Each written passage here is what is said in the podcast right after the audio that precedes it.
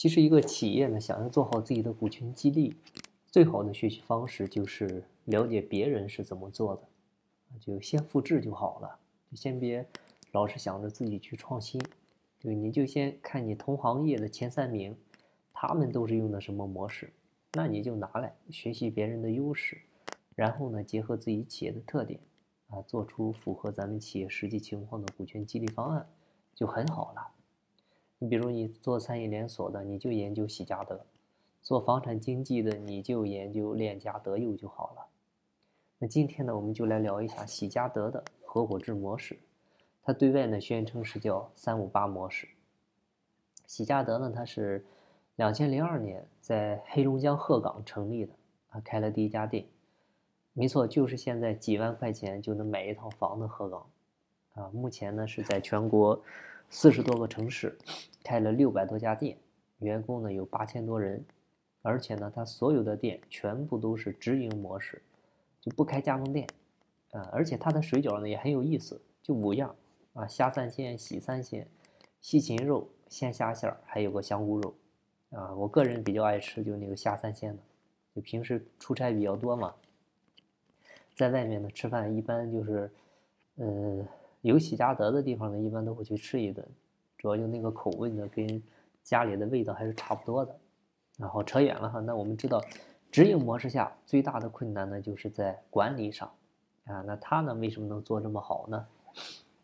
那按照喜家德创始人高福德他说的呢，我们只是用坚定的信念，一生呢只做一件事，那背后呢也没有什么特别的秘密。喜家德的成功呢，就是采用了我们当下企业最为关注的合伙人制。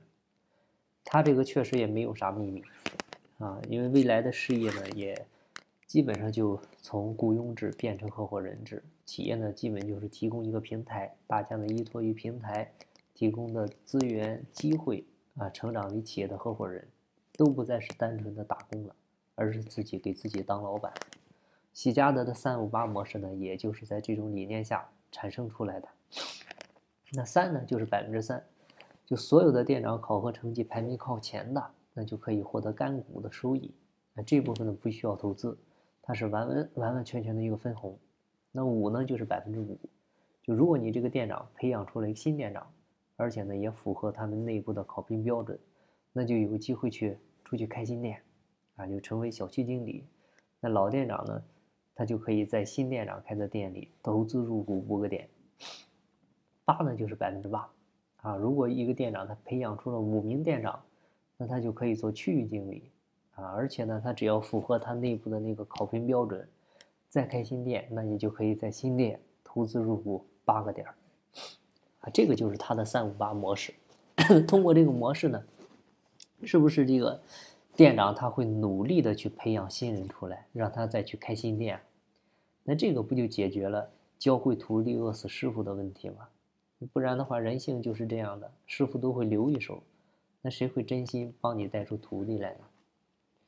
除此之外，另外他还有一个百分之二十，就是如果说店长成为片区经理，那么呢，他就可以独立的来负责选址经营，那这个时候他就可以获得新店投资入股二十个点的权利，啊，可以说通过这种方式呢，是极。大的调动了店长培养人的积极性，并且更关键的就是，店长跟新店长之间，他们之间是利益相关的，而且沟通成本是极低的，这样的话效率就会很高。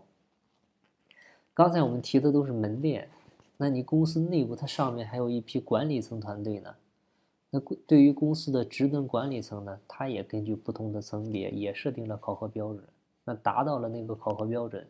也可以按两个点、五个点来占比来投资入股到新开的门店，获得门店的收益。职能管理层的成功先例呢，也是充分调动了集团管理层的积极性。这样的话，公司的全部员工从高层到基层，啊，所有的人的积极性就都被调动起来了。这个也印证了他高总的理念，就是用成功复制成功，榜样的力量是无穷的。通过这种股权激励的形式呢，让很多员工都对投资入股非常期待。就是他必须得好好干，必须得努力干，因为他不好好干了，那别人上来就取代他了。这个同样也解决了内部竞争的问题。单从上面的模式呢，我们能够很清楚、直接的来明白三五八是怎么回事了。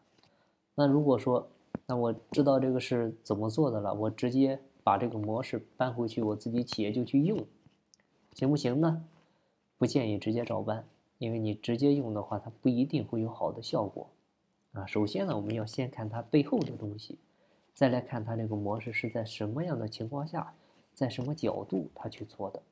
所以呢，接下来我们就重点的帮大家来解析这三五八模式它背后隐藏的关键点。首先看三，就所有店长考核成绩排名靠前的，可以获得百分之三的一个干股收益，这部分呢不用投资，它是完完全全的分红。那所有排名靠前的店长可以获得三个点的干股收益，这个三在这里呢虽然是三个点的分红。但背后呢，其实是喜家德，它拥有完善的考核机制和管理体系，啊，一个庞大的公司如果没有有效的运营机制，它是很难做到公平公正的。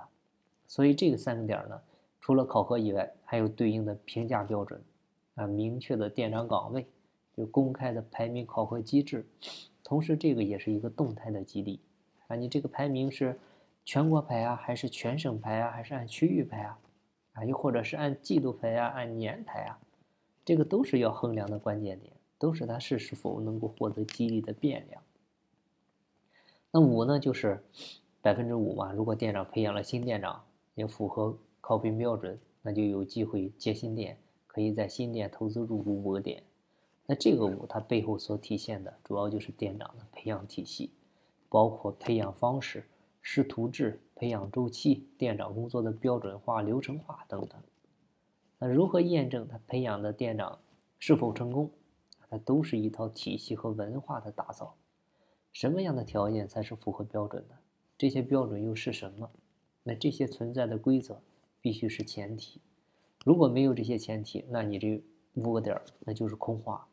但更重要的是，你规则不清晰的话，很可能会激励了一批人。同时呢，也激怒了一批人。还有就是培养新店长，你培养几个是标准啊？这个周期又是多长啊？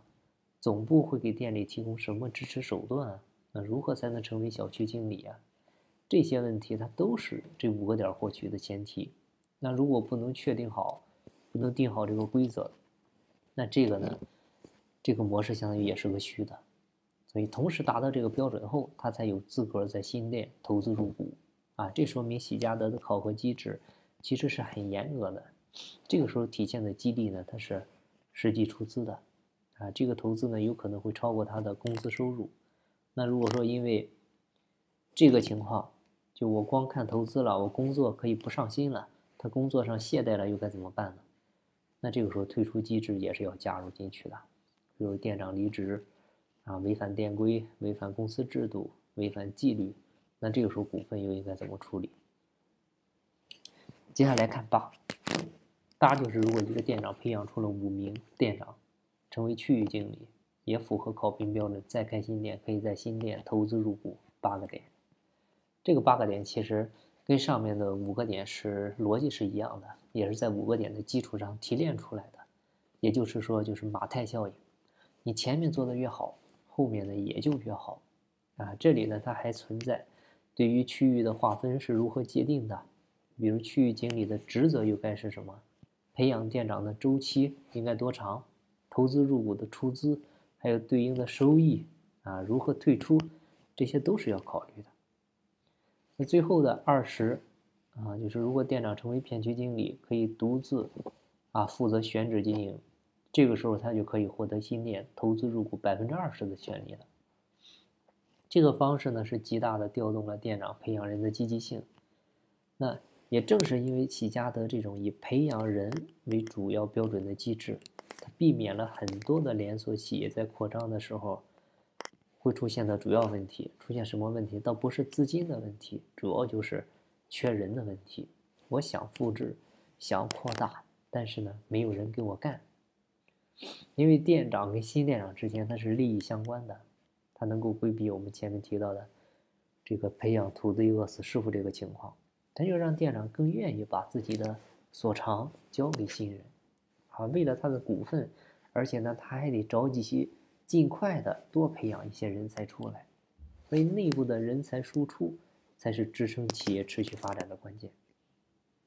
所以，综上所述呢，看似简单的三五八模式，它背后透露出的是喜家德完善的管理体系，还有健全的运营机制。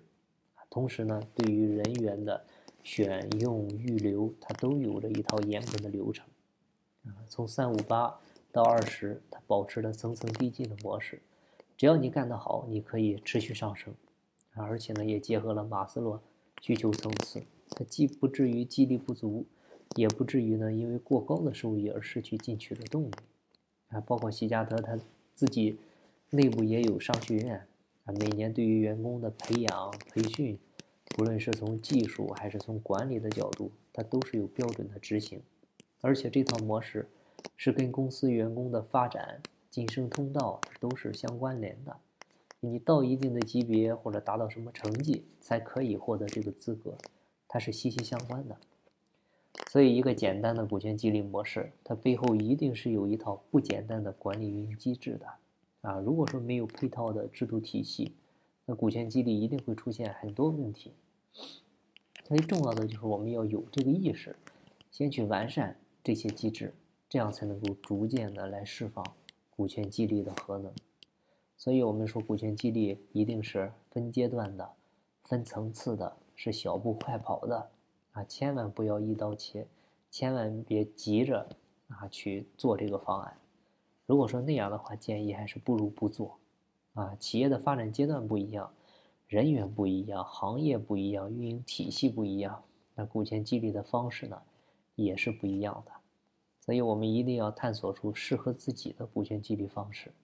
因为别人的再好，啊，你也只能是学到表面，学到表象，学不到真正的内容。